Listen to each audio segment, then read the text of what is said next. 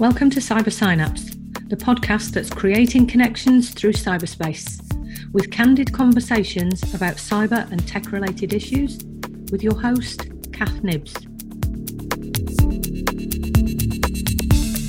Do you know your GDPR from your ISO? Is your business cyber secure? If not, give agency a call on 03455 760 999. You can visit their website at www.theagency.com. An agency is with an I, not a Y. Welcome to this week's episode. By now you're very probably full of turkey, satiated and sitting down quite a lot. So this might be a fabulous time to listen to a podcast. So this week I'm not joined by experts or other adults in the domains of e-safety or cyber security or anything like that. I interviewed two young ladies, Bella and Molly, and today we talk Snapchat. And what we've decided is that for future episodes, we are going to have conversations about lots and lots of different apps for young people, because there's something really, really interesting when these ladies were talking about what young people want adults to know. And I thought this would be a great platform to do this. They're very, very articulate young ladies. Hopefully you will enjoy the episode as much as I did chatting with them. And have a wonderful new year, and I hope you all have some New Year's resolutions, one of them being maybe to subscribe on Patreon to CyberSynapse. Secondly, to share and rate and subscribe. You know, the more you tell people about this podcast, the more people will get to learn, and you know that's how ratings get seen on iTunes. It only takes 30 seconds, you know, you go to the bottom of iTunes, there's a little star rating, and then you can leave a review. I look forward to more conversations in 2019. Take care. Welcome to CyberSynapse. This week, I'm joined by Bella and Molly, two young ladies I had the pleasure of meeting down at the Institute for Arts and Therapy Education, a place I call IATE. I'm not sure if it's IATE or IATE. So I was there end of September doing a lecture around social media for one of the groups that was running. And these two ladies had come in to talk about their experiences relating to a piece of research. And one of the things that I asked these two ladies at the time is, would you like a bit more of a voice and a platform? Because it was a very interesting day in terms of how the adults perceive young people using cyberspace. So I think maybe we'll start off, ladies, with the phrase digital epidemic. So we kind of, there were a lot of phrases bandied around that day, so we might get onto addiction, but we'll start with digital epidemic. So how do you ladies find people relate to you on that? Adults often say straight away that we're just naturally all addicted. Every single teenager, like face screen, straight away they. It's just, I don't know, it's the first thing that comes to mind. And they just kind of think that everyone's addicted. They think it's all a negative kind of vibe. They don't really know the gist. I found a lot of that day when we were all speaking, all the adults were learning lots and lots. You know, I think a lot of them were kind of upset. I found that when we were there after your lecture, people seemed kind of taken aback because they never really actually thought about how the positive sides. And I guess that's probably partly to do with the media and how a lot of that is kind of portrayed. Social media is portrayed as a really negative thing all the time. There's never positive. And I think people don't realise that without it, a lot of people would be kind of lost. I think even the people that were in that room, I think it's a bit ironic because they actually use it. And then all sitting there just saying that we're all like addicted and that it's so nasty. It's just a bit hypocritical because they all use it, so yeah I did find that well, I mean, I have that effect wherever I go with teaching because I do use a critical thinking approach, and also I think and obviously we're not going to talk about what I did, but there was a lot about I actually said, well, where's the evidence for that? Where's the evidence for that? Where's the evidence for that? So I'm aware it caused a huge polarity in the room, and that's usually what I do anyway. But how did that affect you in terms of when you could hear the adults, firstly at the beginning agreeing with, you know, well, it must be young people are addicted to it and it's so dangerous and you're all on it all the time and you don't know how to have conversations, versus at the end of the day when some people had actually gone, maybe there's food for thought there. So what was that like for you two? I think we probably had it as well, a little bit. I think, yeah. Like, don't get me wrong. I do think that I wouldn't use addicts to my phone, but I do I use it a lot, and I would say that there's something there that I just have to check my messages, and that's a separate conversation. But I do think, like Molly said, that adults use social media so much. Like, my mum is always on Facebook all the time. And I think my mum's more addicted to Facebook than I am, and just small stuff like that. It's like, you've got to step back from the situation and kind of learn more about the topic. And like, for example, the adults there didn't really realise the different uses of apps. Oh, yeah. They all kind of just social media. But the word used a lot is social media. And it's not the different things to do with Instagram, the different things to do with Snapchat, Facebook, YouTube. And they need to step back, learn what the different things are, speak to a teenager, and yep.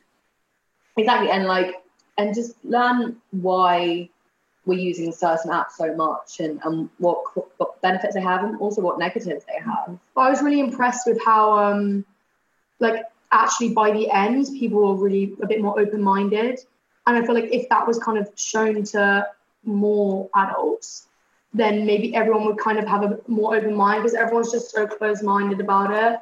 And there's just it's just so negative. Okay, so where would you like to, this is a platform for you to do that. So where would you like to start with? What do you think adults need to know? So I think we can possibly leave Facebook, because that's the one that most adults do use.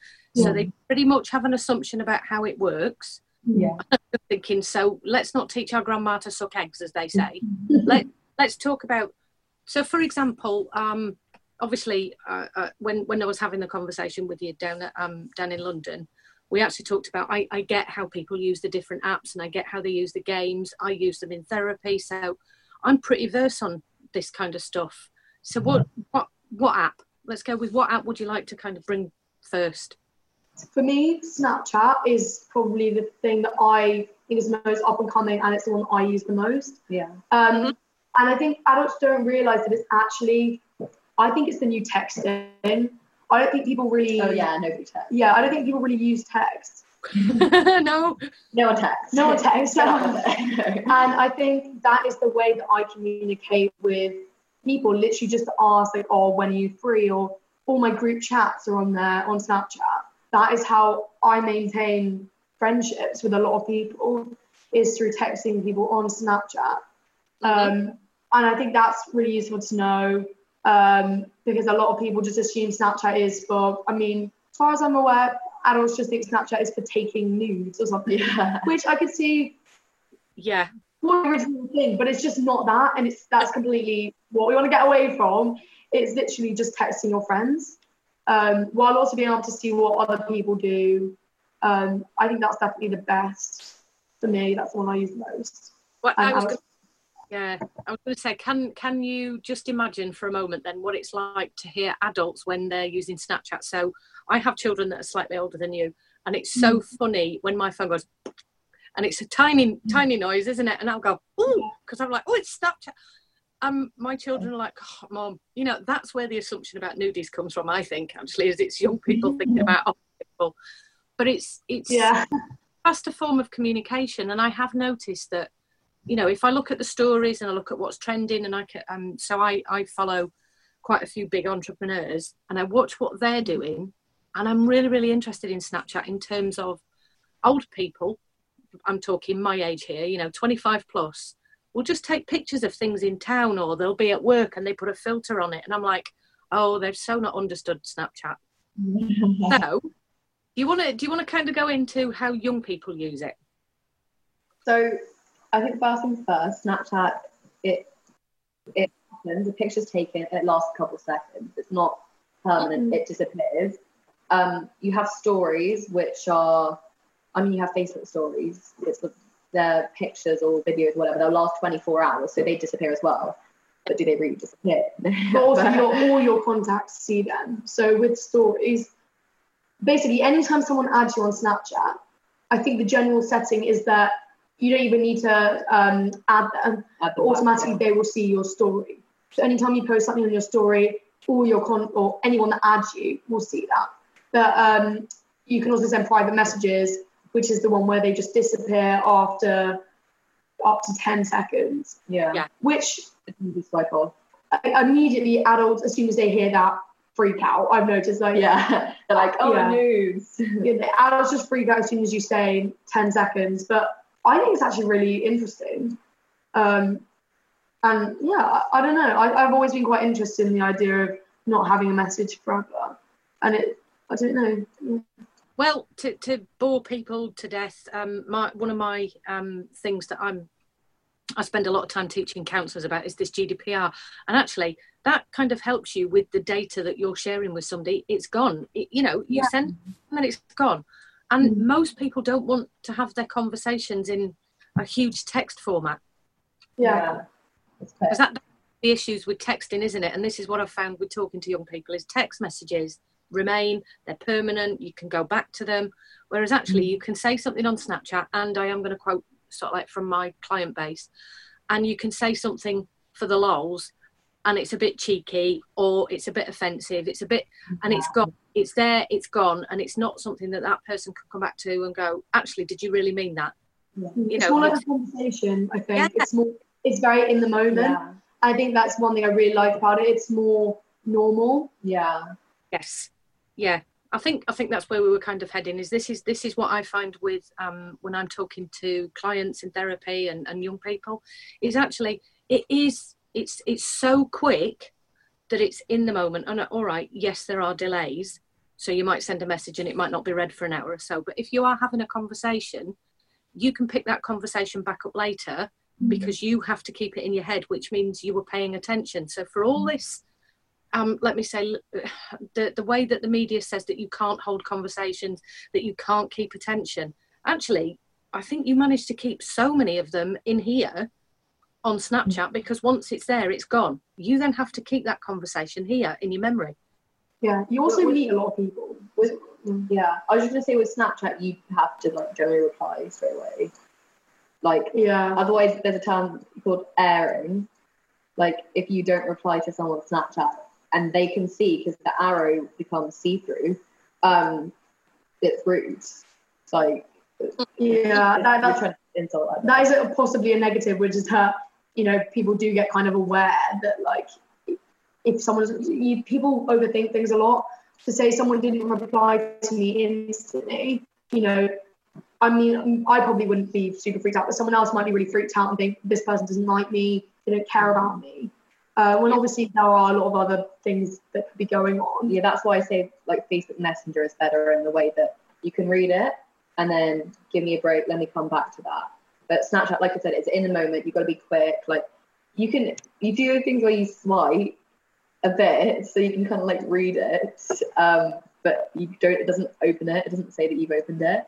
That is, I'll tell you what, that has been one of the best pieces of advice I was given, because it's probably something that you have received as well. Are the unsolicited dick pics, and they do come in fast and heavy on Snapchat sometimes, and at other times not at all. So it is one of those things that I'm aware of. But I'm just thinking about actually the trends. So when Snapchat first started, the conversation was about, you could see whether somebody had screenshotted, and now we're into this, actually you can see when people have read your message but not replied. So this is about a new social communication that you're all having, really. It's like a set of rules, isn't it, that's constantly adapting and updating. And completely. It's very, I know, Snapchat is just modern, and it's always updating. With Instagram, it's the same concept. You've got pictures, you post pictures, it flows, everyone posts pictures or videos. Instagram, there's always new things. I mean, a couple of years ago, they introduced lenses, where you can put features. faces and stuff on your face. There's always new things. You can play games on Snapchat. It's exciting. Yeah. I don't know why. And they send you Christmas messages. They're like, Merry Christmas. But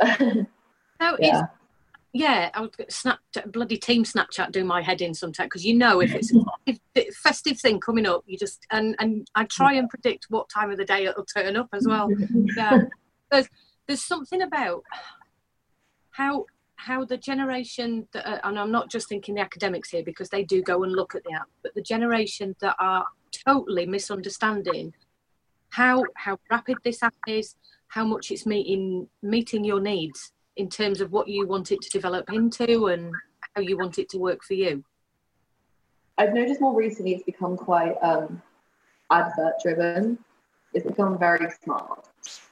Like if you're doing, so it's like creating a new format where you've got one side's friend, second side is camera, and the third side is kind of newspaper advertisement, Love Island stuff, but also you'll subscribe to XYZ, you may like this. So if I'm subscribed to like Kim Kardashian, it will start showing all the Kardashians on my suggested, and it's become quite smart, I think, recently. It's just a new thing. Yeah, it's always. Well, I mean, I'm going to show my age here slightly, but in about 2008, 2009, the concept of smart shopping was first introduced to the internet. And most people didn't understand what was happening, so they'd go onto a website and then they'd go back to Facebook and say they'd been on eBay. There'd be a little advert that'd say they'd been looking at on eBay, and it absolutely freaked the adults out because they were just like, I don't understand. Is this No. It's just following your history, and the way that algorithms are now being produced for each platform is very, very different, and Snapchat has become very advert driven because it's the most popular app. I think what it is that, you know, if you think about it being a business, the advertisers have gone, this is where the population is. So we'll not spend X amount of money putting it on the television in between two Nickelodeon ads. We'll shove it onto Snapchat. But also I think you brought up a really important thing just then, which is that the population is on it. Yeah. And I think a lot of adults don't realise that like a lot of people are on it. And say my mum just came into my room and was like, you can't go on it anymore, I'm banning it from you. I don't think she quite understand that like a lot of how I talk to people is through Snapchat. All my friends are on it. You know, I want to see what people are doing on the weekend. It's not because I'm stalking them. Yeah. I just, it's interesting. And it's interesting to talk to people. And I've met friends through Snapchat. Without Snapchat and without Instagram or without these like, sort of text-based social media apps, I wouldn't be able to like meet the people that I do and make the plans that I do. Yeah, well, I mean, that's a huge chunk of my book. Telling children to turn it off doesn't work. Taking it away from them is punitive, and I think you might have picked up on that when I was teaching, that there is this whole ethic around what you are doing is you're taking their social connection away. You're not taking a device away. You're taking their friends away. And it's almost like saying, right, you're grounded, but you can sit at the window, and what I'll do is I'll put a fuzzy thing in between so that you think you might know what's going on, but you have to best guess. And it's really, really punitive. And I do find that actually that adds to, I'm just going to go with what the media says here, that is adding to teenage issues of depression and angst and so on, because people are literally stealing these items away from them and saying, you can't have your friends, which we know is hugely impactful for brain development. It's not what we do to create good connections, and it's really, really damaging. Yeah, no, I agree. And I think that I genuinely don't think that without Snapchat or Instagram, I would be able to like not go out as much, but I feel like when I come home from school, I actually look forward to like texting people or Snapchatting people. Even if I've seen them in the day, it's something that like, well, I'll feel better. I'll get a text from someone. I'll be like, oh, this is really nice. I'm continuing a conversation with them because you can't be with someone all the time. That's just not how it works. Like, it's like in a way, and I think it's really amazing. I'm just thinking about your time spent. So when you're in education, so I'm thinking here of secondary school and where you are now. So the time that you're at school, you're actually doing, let me go, school things. You're learning something. Yeah. So it's almost like this is what my era would have done by going around and knocking on the door and saying, "Are you coming to play out?" And we go and sit outside and we just chat for hours and hours and hours. Yeah. Which, I mean, you know, I think we still do. We do the same things everyone else did, or the adults did. We just text each other to meet up instead of, you know, I don't know, calling up their home phone or walking over to their house and just surprise them here. I actually feel like we get more work done because instead of having to sort of go out and, you know, if I was to say to my mum every day, I'm actually going to go over to my friend's house all evening, she'd say, well, no, and I wouldn't get any of my work done. With social media, I can divide up my time. I can do all my work, but then I can kind of like have some time to talk to my friends as well. I think it's good to have that amount of time as well. Otherwise, yeah, you did the eye roll there. It's just like, oh yeah, these adults, eh? Because this is a although I do think social media has created serious FOMO. Yeah. Mm-hmm. Like, in what way do you describe that, and how does that go? I was just about to do my therapy thing then, so I'll stop. What do you mean or understand by that term, and how does it affect you? Because obviously there's the academic versions of it. There's also actually this is your reality. So what do you find happens from it? So FOMO's fear of missing out, and basically stuff like Snapchat, the way it's instant. There's some sort of party, they'll instantly post a picture of themselves all together, and it won't just be one person, it'll be 60 people. And that's straight away, like within seconds, I know that they're at someone's party, I know that they're... You know where they are, because you can look at Snapchat. And say if you're not invited to that party, even if like they're not even your friends, you're like, oh, okay, they're out, they're partying. Whereas I completely agree that adults say that when they were younger, like it's the same as going to school and hearing about that party, but we see it at the time when we're alone watching TV, and we hear it the next day. So that is something where you could just kind of ignore it at the time, but it's constantly in our face. Yeah, but even if you kind of don't go on Snapchat for a day, you know, because I've got a couple of group chats, if you miss out on like a plan, you might end up not going because you haven't seen it. Yeah. And that can sometimes be quite stressful because you're just worried. You want to keep your friendships.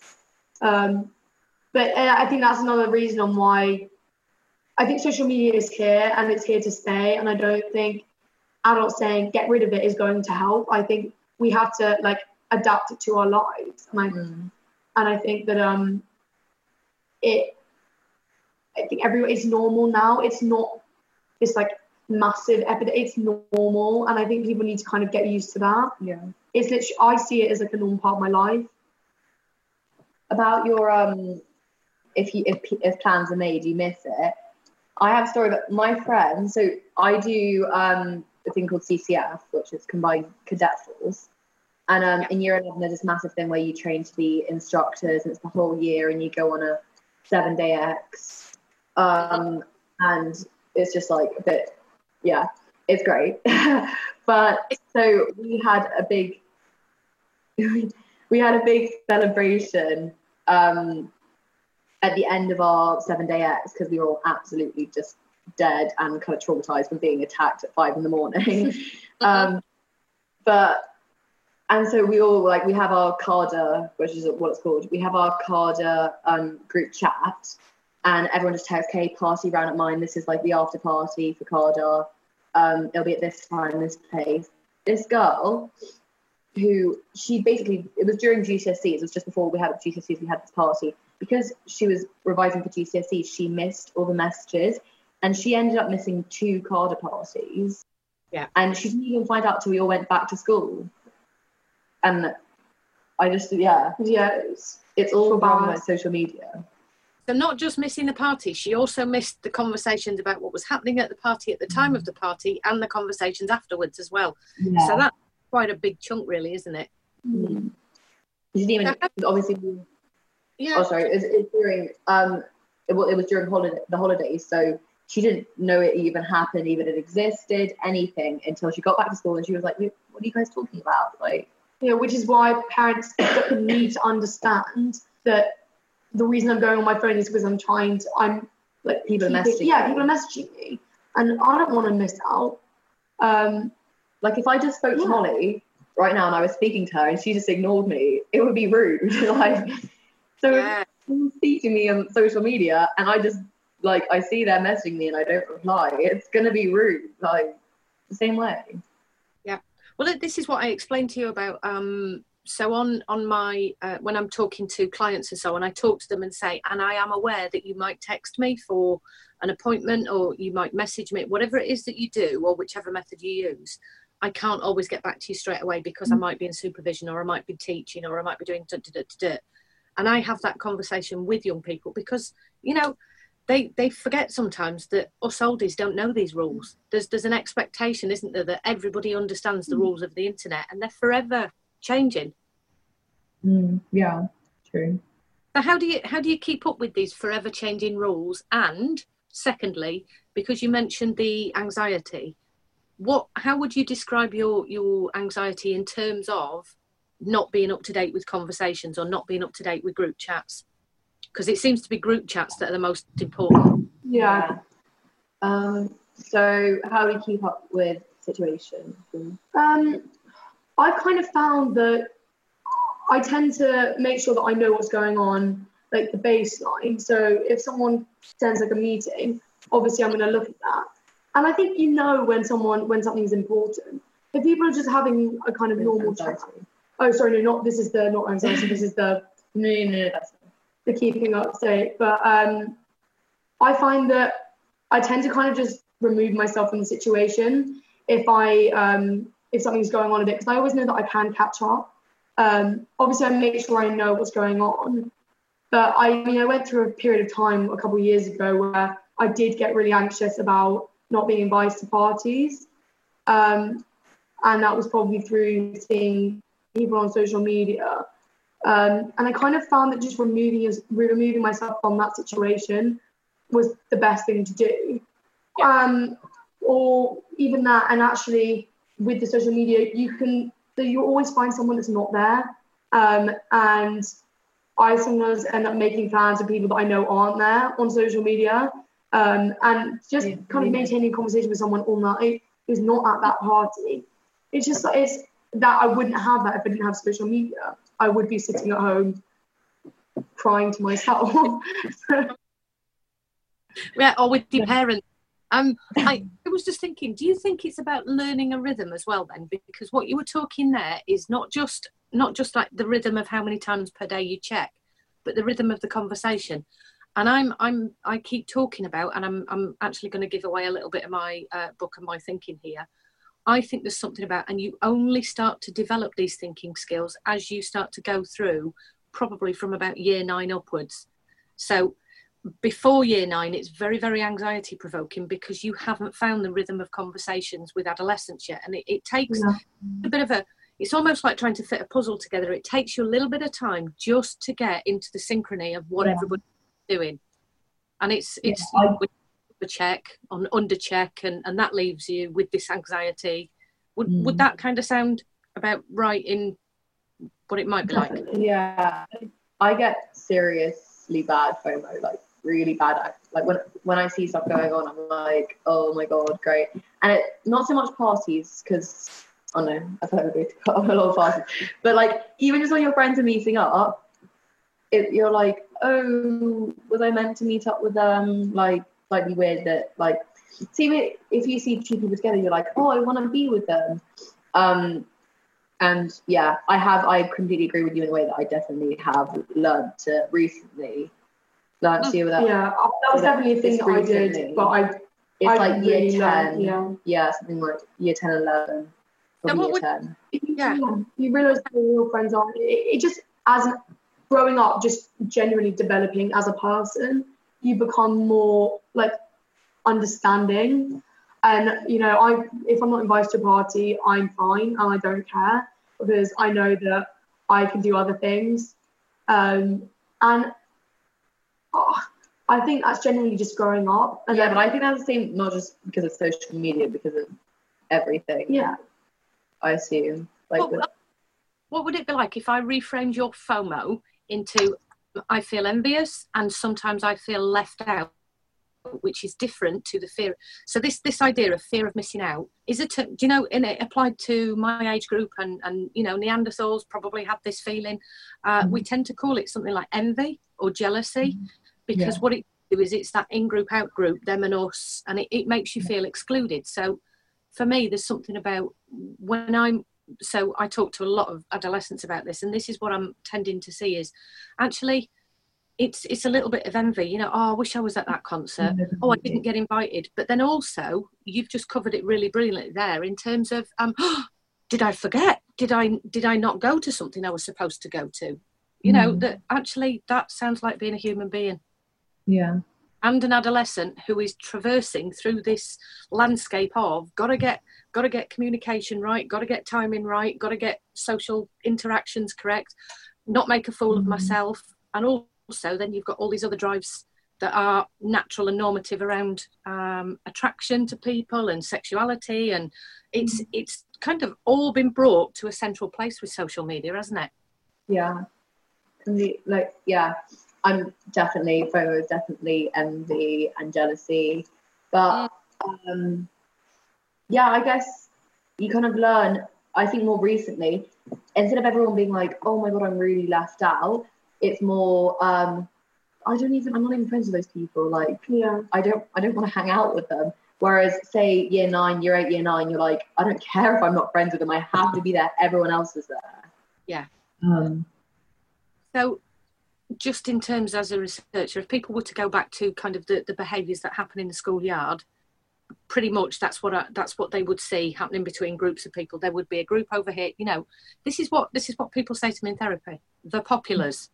The emo, this is going back over a few years. People get categorised, and then it's like, but I need to be in that group and that one, and you can't be in both places at the same time. But if you're on social media, you can kind of take a picture with this group, and then almost rush off to the other party and be seen with the other one, and have evidence of being where you want to be, where you need to be, and kind of what that's like to be with people. I feel like a lot of people also have become, I think. People have become more social. Like, I believe that, you know, people who may find it really hard to like communicate to lots of people, actually they can find ways to communicate online. And I think that actually does help as a person. It's no longer in your city, in your country. You've got people all over the world who are the exact same as you, and your pool's gone from what like say 1,000, 2,000 people to billions of who you can chat to.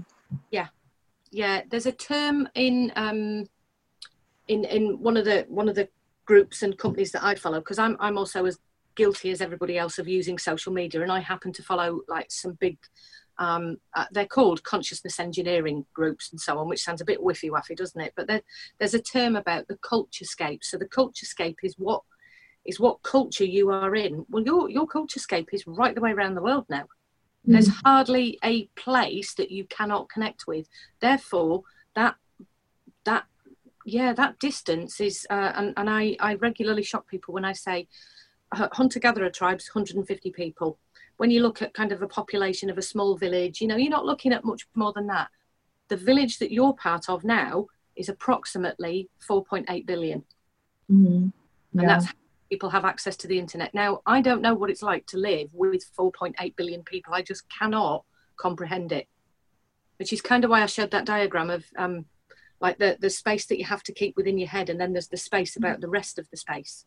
So it's all about 4.8 billion people, and that's now. So in 2 years' time, it's going to be nearer to the population of the world, isn't it? It's just going to keep increasing and increasing. Now, I think you're absolutely spot on. Now, if that's not socialising and culturising, I don't know what is. Yeah, it's weird to think about. Like, even our friend, Fergus, he wants to be like a singer, so he has a public Instagram page, and he has all of, like, people who view Instagram, which is a lot of the Western world. they can see his thing on Instagram and YouTube. But to get himself more out there, he's downloaded Chinese social media. Like, he's found out apps that are popular in China, and posted his videos onto there, which is it's so weird. But it's great. I think for people to say that we've become more antisocial from social media, that I think they just got completely the wrong end of the stick. That's just a lie, because we have got more social. Mm-hmm. And I think even with people, you know, a lot of people go through stuff, and I think a lot of people find ways to kind of help. I don't know, it's to say we're going through like a really hard time. I genuinely think people could find someone online, or social media can really help in terms of, like, say you've got like anxiety, you'll find people that are going through the same thing as you. And even like homework, you can find people that will help you with that. Find people with the same interests. You know, there's this massive thing about like standing a band. Like, people, you find people with the same interests as you, and your friendship just with someone goes from being, like, as you said, small to literally so many people from so many different places. Yeah. I mean, think about the show Catfish. Like, you find romances online. It's just, it's weird. Weird romances is what I might. Some of them are actually true love. Right. So, in terms of the question that I asked earlier, because this is my skill to be able to hold it in and come back to it. So, how do you adapt now that we've just talked about the number of people that there is in this cyberspace that you're part of? How do you keep up to date with the ever changing rules and, you know, what's acceptable and what's not? So, for example, most of my age wouldn't know what ghosting is. Okay, they just wouldn't know what it was to be ghosted. So I'm just thinking about now, that term is literally old hat now, because people don't get ghosted, you know. How do you keep up with this? I think it's a lot of, you experience something, you experience being ghosted, etc., and then someone brings it to voice, and all of a sudden, as soon as a big social media platform kind of it's like, oh, does anybody else do this? Or it will become, as soon as it's on like a big platform and people relate to it, it gets shared. And it becomes an Urban Dictionary term. So we've had it for a long time. I feel like, I know it's probably an annoying thing to say, but I feel like I kind of just naturally adapt to what's going on. I don't need to really be told, I just sort of know.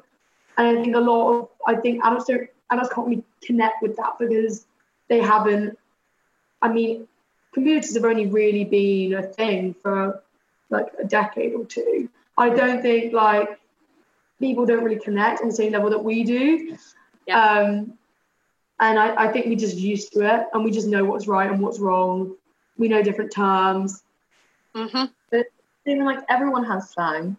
It was not like we're some crazy bunch of, oh look, the word ghost has appeared. Like, all adults had slang. I mean, like, what's a blondie? I don't know. Adults use it, but like, also if adults joined social media, they would get it. Yeah, it's just, everyone's talking about the word. I mean, same like in the school playground, if someone's using a word, you know it, you're going to find out, and it all links with different things. Yeah, you have to experience it before, because a lot of people are just outsiders to what's going on. You have to, I promise you, literally any adult gets Snapchat, they will understand after a couple of weeks what is going on and everything that's happening. So I don't think that. Do we really want mums on Snapchat? Basically, what you were saying is that this is similar to words said in the playground, that what you would do is you'd go and you'd find out what that word meant. But now you see, this is the thing. Do we want mums on there? I happen to have been talking, I was editing my podcast at home, and my youngest son started laughing when he heard me on the podcast saying blah, blah, blah. And that's like when you go to LAN parties. And he went, how do you know about LAN parties? And I said, hey, I'm down with the kids. But I am really, really impressed, because this is why I'm such an advocate for your age group, in terms of the idea of you're adapting to this. You don't. There's something about the way you've just proposed. You're your learning ability there, and this is how many adults are getting it wrong, aren't they? They're saying, well, they're on their phones all the time, they're addicted, they're not learning, they're not capable of doing this. Actually, you're adapting in a world that's almost like a new colony, akin to going to a new planet. It's like you're all moving with it and adapting, and you're just doing it. It's happening naturally. Nobody's coming in and trying to explain these rules to you. And I think that's what us adults, because there's possibly parts I don't understand, but this is what I think we don't understand, is how are you doing this? Let's criminalise it, let's scaremonger it, let's label it, let's, the one that I hate the most is let's pathologise it, let's give it a label and say that you've got some sort of issue or something wrong with you. Mm-hmm. And this is why I kind of went back at some of the people in that room as if to say, no, there isn't any evidence for that. And actually, where is that pathology from? And it doesn't exist for young people. You're so right in terms of the way that you've adapted to this technology. Is this is your life. This is your normal. And I think something about, I do see lots of academics at the moment arguing on particularly Twitter, because that's where the academics tend to hang out, I've noticed, because that's where they can do this bitching at each other, basically. And what I have noticed is they do talk about the violent media causes violent people, and that's incorrect. And then there'll be this whole hullabaloo about why it's correct, why it's not, why young people. And I'm going, well, where's the young people's voice? And that was so important when I came down and I was in London, that I wanted to actually get some young people. So I'm going to extend this interview process to any of your friends, colleagues, and any other young people who might listen to your interview, because I think, not only do I get to speak to the old academics and older people and so on and so forth, actually it's the young generation that I want to have a voice about this. Yeah. Parents understand this and teachers understand this. It means the communication and conversation they can have with you is much more open. It's less taboo. And this was what I culminated at the end of last week's episode. When I was talking with Alan, we said it always comes back to communication. And this is where I'm finding the issue is when I say to a parent, but why didn't you ask them what they were doing? Well, because it's that social media, Kath. Well, find out about it. Go on it. Play the game. Learn. Oh, yeah. You have to go into it to understand. It's like a job interview. You wouldn't go for a job knowing nothing about what your job is, nothing about the company itself, and just expect to get a job. Parenting, I'm going to do the plus and minus on that one. Parenting is exactly that. You go for a job all about, and then it turns out to be completely wrong. But then this is the other issue, is this is where parenting, and this is why I'm doing this podcast, is because parents are not understanding and they're not knowing how to have these conversations. Mm. They don't know, if you like, what it is they're supposed to do. So this is another way of saying, well, actually, if you've just heard these young people, perhaps there's an element here of going and asking your young person. And it's what I spend most of my time doing in parenting techniques, is saying, sit with them, watch the game, learn what they mean when they say that, I always talk about something called the spaghetti rule for games. And I say, how long does spaghetti take? 12 minutes. Well, when a child's playing a game, and say, for example, it's Halo, because that was our thing in this house, Halo and Gears of War and so on, and it'd be Team Deathmatch. You have to wait until, that happens on COD as well, sorry, and you'd be sat waiting. Well, you can't just wait 12 minutes. You've got to wait until the end of the game, and you've got to wait for certain save points, and you've got to wait. And, children know how to keep that, well, I just need to get to the next save point, and the next one, and the next one. But if you're an astute parent and you pay attention, you'll be able to say, no, hang on a minute. That was a save point. I saw what it said on the screen. And with Snapchat, it's about learning, how to use it. Like I've said, some of my friends who are adults who are on Snapchat, I'm not sure they know how to use Snapchat. They are using it, but I'm not sure they know how to use it. Do you know what I mean? Yeah, that's the thing I was saying, like, do we want mums on Snapchat? It's because people who don't understand how to use it will literally, like you said, post a picture of their cat or something and then put like a cat filter on their cat, and you're like, oh no, that's not how it works. Yeah. And not to do drunk ones either, because that's the other side of it. But the thing you said about the the games and having to like last that long.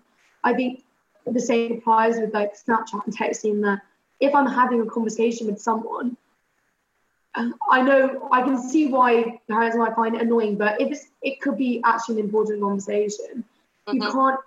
If I was speaking to them face to face, you would not walk into the conversation, interrupt, and say stop talking. You had to let me like finish the conversation. I'll try and end it, but you can't just cut me out. Especially I find with Snapchat, like a massive thing I use it for is actually opening up to people. A lot of people are more willing to open up on Snapchat. I don't know why, but like I found I've gotten really close to people on Snapchat because they're more willing to open up. And I think sometimes I'll be having quite an intense conversation with someone, and if my mum was like, just turn that off, she doesn't understand that actually. Oh yeah, like you can't just I can't just walk away right now. If someone was crying to you face to face, you wouldn't just be like, anyway, I'm going for tea, so see you later. You've got to. Well, that's why I gave the two examples of the rugby match where nobody's ever walked on and dragged their kid off in terms of right, your tea's ready, that's it. But actually, this allows and. This does allow actually for parents to say tea'll be ready in 5 minutes, so you know basically start to wrap your conversations up, because that's what would happen if you were playing out, I don't know, 5, 6 or 7 and you were all playing in the garden. One mum might come around and say, can you tell Bobby his tea's ready in 5 minutes please, you know, and then that child gets a natural ending towards the end of the play. No, mom, I don't want to go. Okay, I know, but let's finish it. And then it comes to a natural end, rather than the sudden stop, which creates the anger. Like the example I gave of the 3-year-old with Lego. It's a normal reaction. Normal. Yeah, I agree. I'm not an idiot. I can turn off my phone and I can wrap up a conversation. And if I've got to go, I will obviously wrap it up. But if someone just takes away my phone from me, like that would just reduce me to... Yeah. It would not end well. A ball of anger might be a good metaphor, yeah? Yeah. a ball of probably crying anger, sort of, you know? Yeah. And probably on the other side as well. Anger. And it all comes back to, if I, you know, suddenly my phone got taken away, not only would it anger me, but it probably angered the other person. Because suddenly they'd be like, they're just been cut off. And it's like... Yeah, I've actually talked about that in the book, that this is the bit that parents don't understand, so... For example, and I'll just do the game analogy here, if somebody was to walk up and end the game, actually that might have been a really important point if it was a team match. And what's just happened is, you've just let this young person's friend group know that they've got a mum that's just turned it off, or a dad that's just cut the plug off, because that happens as well, you know, that kind of thing. And then everybody's sat waiting and they've now lost this game, and when they go back to school the following day, that poor child is then... picked on, bullied, you know, I can't believe you lost us that game. You know, it's really important, especially if it's a worldwide game, because then you can be kicked from groups. You know, oh, he's the kid that gets everything turned off, or she's the person who can't. So you can be excluded by the actions of your parents. Yeah. The only negative about that with social media, I'd say, is that there's so many connections. So if it's a rugby match, it's, okay, end of the game, like, close a chapter, not playing rugby. With social media, when you give 5 minutes, okay, 5 minutes, I'll finish this one conversation, but my other 12 still going on in the background, it's still happening, I can't forget about it all. Same with gaming. You can finish a game, but there's always going to be more levels. Yeah. And that's where it hooks you. Yeah, and this is where I think parents don't understand how many, because they only see you in a room with your phone, there's no understanding of how many people you're connected to at that point in time. Yeah. Yeah. Now that conversations from during the day which have amounted up, so you've got 12 it's that, I've got 12 conversations to reply to after tea, then I've got 3 to do when it's nearly bedtime, because that's when America and me are awake and we're chatting, and there's da da da da da da da. So you've got all these time zones to take into account as well. It's a lot. See, this is why I'm so much, and how amazing is your age range to be able to manage all of that. Well, we're very intelligent generation, to be honest. I think we are. Like, I also think it kind of links to, no one's brought this up, but I genuinely feel like we wouldn't know a lot about what's going on in the world without social media. Like, for example, all this stuff about like Donald Trump, Brexit. We all suddenly have really strong opinions, and that is because we see what's going on social media. We see how celebs, like people that influence us, kind of react, and we take that on board. Without that, we probably wouldn't know what was going on because we wouldn't be interested in it. But when we see the people that we look up to and other people are sort of following, okay, I'm going to use Trump as an example. In that election, even though it doesn't necessarily have a direct influence on us because we're not in America, you know, we see all of these people that we look up to, like, going against him, then we do our research from that, and that's because we see it on social media. Yeah. And I think that's amazing. I think it's so empowering. Yeah. And it is such a strong platform to be able to influence people and make a change. Oh yeah. And that's not something that we've really had before, up until, I'd say, it's mostly Instagram that's been able to do this. Yeah, all the different news stories. But it does, I don't know, whoever you are and whoever you follow, your feed will influence you a lot. Mm-hmm. Like, happens down, and I don't know if that happened, like, before social media, I guess whoever you hang out with, but I don't know if the news is less political. But whatever my feed is, if I'm like a liberal person, all my news will be liberal, and it will be against the, I don't think I got one single news update on my Facebook or anything going, oh, but we love Trump, because, you know, like, that's obviously not me. So it was all distorted, but there has to be billions of things saying we love Trump because, I mean, he won the election, but yeah, there is a phrase that you're the sum of the five people that you hang around with. Okay, so if you now extrapolate that to, you are the sum of your social media feeds, because if and you're right, that is one of the things that does happen with an algorithm. But then again, you wouldn't be hanging around with people that had opposing views if they it's that them and us group, and if you didn't hang around with these people in. Kind of, I'm just thinking the best way to explain this is my age. If I thought somebody was racist or a bully, I wouldn't hang around with them. So then I wouldn't put them onto my social media feed. So what us oldies did, and I said this when I was teaching, was that we all added our school friends. And then before long, I started going delete, delete, delete, delete. There was a reason I didn't hang around with them, and I'm not having them on my social media feed either. Mm-hmm. And I tailored it. Yeah, but that's something that comes with maturity, I feel like, because in year 8, don't care who they are in my year, like, friend request, we're all following them. And you don't actually start to think, actually, I don't want to see their post. And I've had social media, since I was in year 5. And I don't think I've started deleting people until about this year, where I've been like, actually, I don't know who you are. First of all, I don't know who you are. Second of all, you're rude, and the things you post are just annoying. And yeah, that's maturity. Yeah. Yeah. You know what? I said it would be about half an hour to 45. Yet again, we have just done 50-something minutes. Now we've got 55, 56. So what I think I'm going to do is probably bring this to a close. I think what I'll do, ladies, if you're totally up for this, is I'll have you back, because we've only covered one tiny fraction. We've touched on Snapchat today. Okay, look where it's led us. So again, if you're more than happy, we could do group Zooms. So this is the other fabulous thing. We could do it, and we could have 4 or 5 people. So if any of your friends are interested, we could do that, and this could be something that really, really helps the adults understand. One of the difficulties is interviewing younger people. So whilst I'd like to be able to do that, obviously there's ethical guidelines that I do have to follow. Yeah. But there is something about, okay, so let's have these conversations on behalf of the age group that you used to be, because actually you're closer to that than I was, and I didn't have social media. Mm-hmm. Okay, so this has been loads of fun, but thank you very much for your time this evening. Thank you.